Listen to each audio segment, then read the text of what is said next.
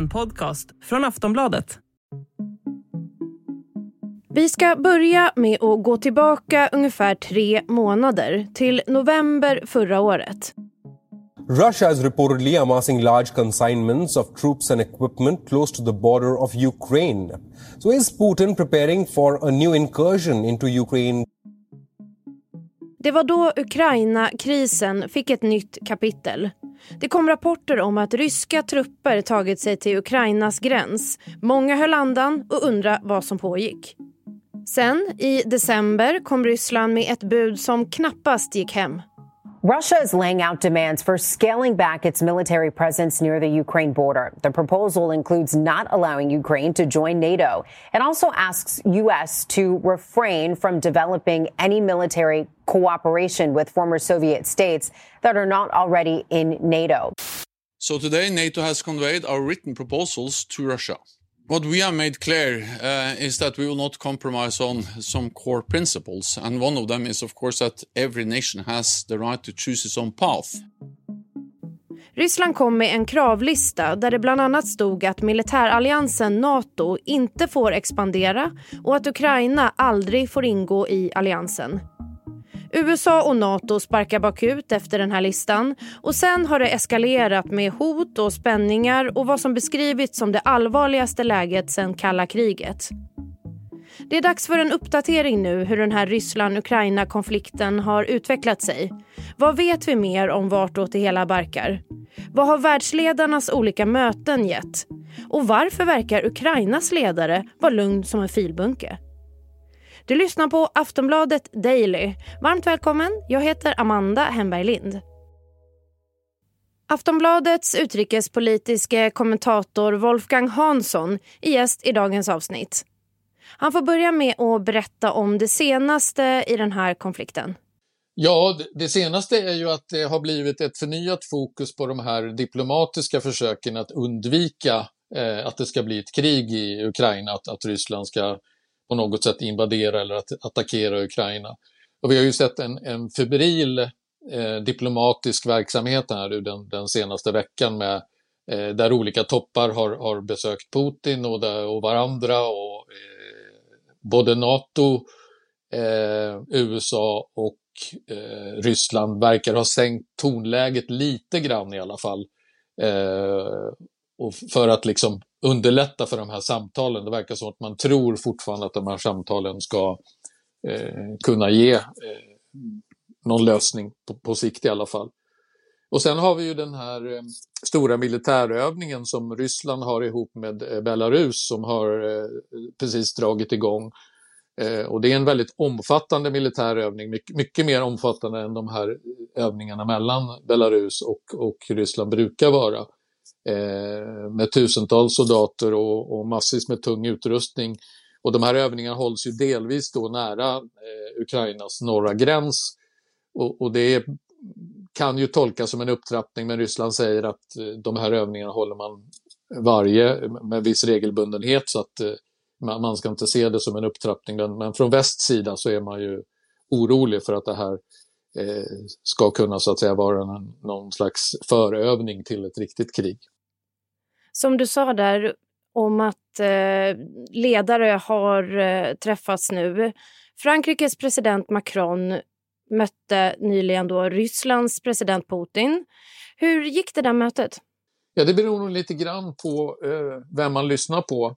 Macron var ju väldigt eh, mån om att försöka få det att framstå som att han åtminstone hade Eh, Eh, lyckats med någonting efter att ha suttit med Putin i fem timmar.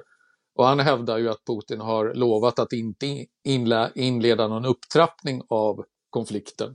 Men eh, detta har inte bekräftats från, från ryskt håll så det är lite svårt att veta. Och de, det här var ju ett, eh, inte något öppet möte så att säga utan de satt ju eh, på tu man hand med sina tolkar eh, och pratade så att vi, vi vet liksom inte riktigt säkert exakt vad som sades men men det vi vet är ju att eh, eh Macron direkt efter att han hade, dagen efter han hade träffat Putin i Moskva så reste han till Kiev för att träffa eh, Ukrainas president Zelensky och, och, där han då la fram det här som någon slags framgång som, som kunde vara att man kunde spinna vidare på det så att säga och, och fortsätta på det här eh, förhandlingsspåret.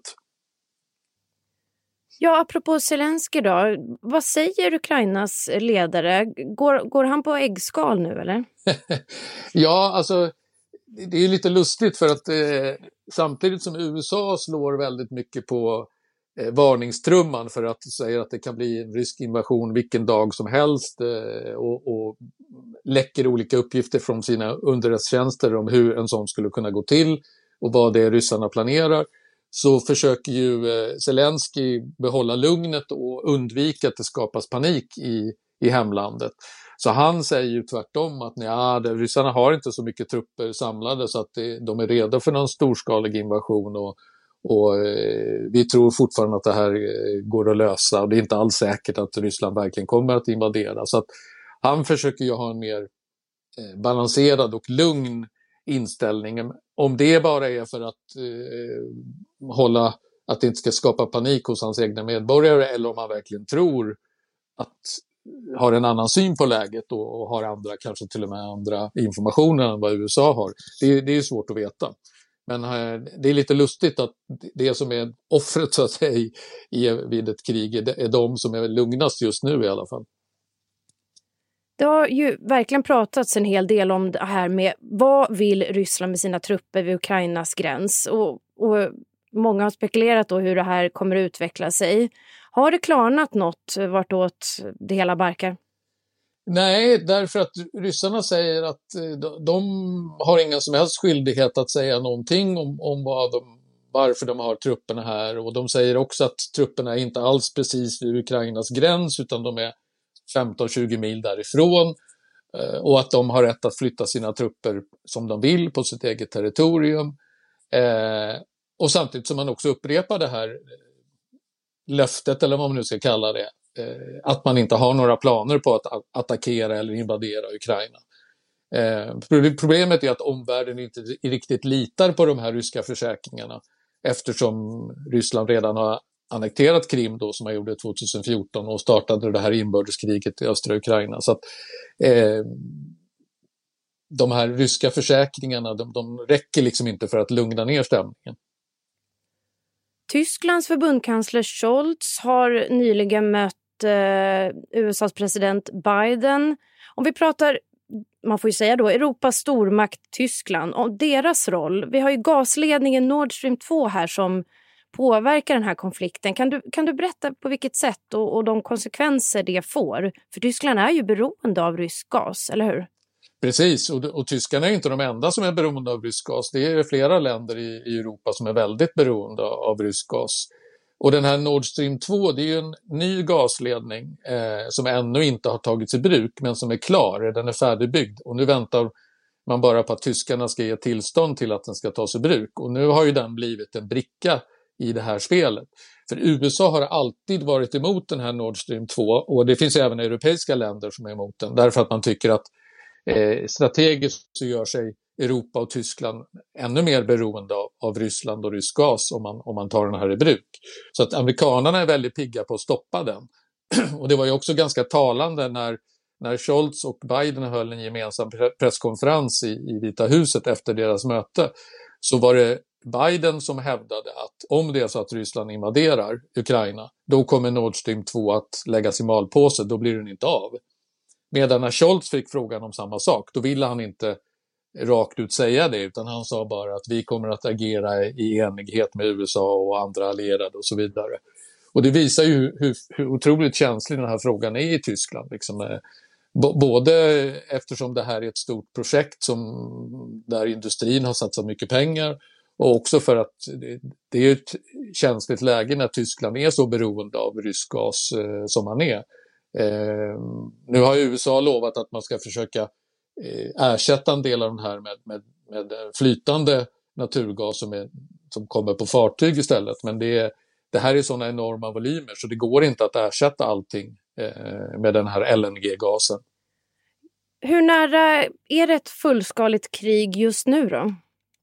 Nej, jag skulle inte säga att det är särskilt nära. Det, det, är väl liksom de här varningssignalerna från USA om att det kan komma en invasion var som, när som helst är ju i och för sig oroande, men samtidigt så får man ju se det som en del av eh, USAs propagandakrig gentemot Ryssland där man så att säga vill, vill öka det internationella trycket på Ryssland att avstå från eh, att invadera och istället hitta en, en förhandlingslösning.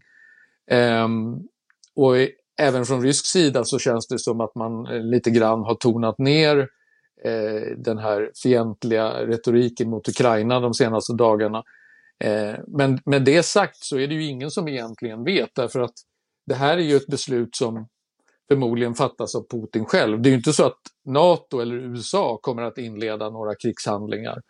Eh, utan det här är ju, det är ju Ryssland som i sådana fall kommer att göra det. Eh, och det är sannolikt Putin själv som fattar det här beslutet och ingen annan. Och vi vet inte riktigt eh, vad som rör sig i hans huvud. Det finns väldigt många olika teorier om hur, hur, hur troligt eller inte troligt det är eh, att han verkligen eh, kommer att attackera. Eh, och det finns det är ju bevisat att Ryssland är berett att ta till militära medel för att få som man vill så att det går ju inte att helt bortse från den möjligheten. Men det känns inte heller som att det är omedelbart förestående. Och då finns det ju de som säger att eh, ett viktigt datum här att hålla ögonen på det är när OS slutar i Kina den 20 februari. Att det efter det eh, skulle kunna bli aktuellt med en rysk invasion därför att Ryssland inte vill störa eh, Kinas OS eftersom Kina och Ryssland nu är extra goda vänner. Putin var ju med på invigningen av OS och, hade möte med president Xi Jinping där. De, de försäkrade varandra stöd och så vidare. Så att efter 20 februari är då stalltipset just nu att det kan hända någonting. Wolfgang Hansson, utrikespolitisk kommentator här på Aftonbladet. Tack för att du ville vara med. Tack. Du har hört Aftonbladet Daily. Tack för att du lyssnar på oss. Jag heter Amanda Hemberg Lind och hoppas att vi hörs snart igen. Du har lyssnat på en podcast från Aftonbladet. Ansvarig utgivare är Lena K Samuelsson.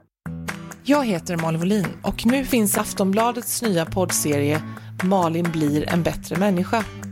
I tio avsnitt bjuder jag in gäster som berättar hur vi ska förhålla oss till att leva i en klimatföränderlig värld. En del är försiktigt positiva, en del är positivt negativa. Om du vill få ett bättre grönare liv, lyssna. På köpet kanske du blir en lite bättre människa.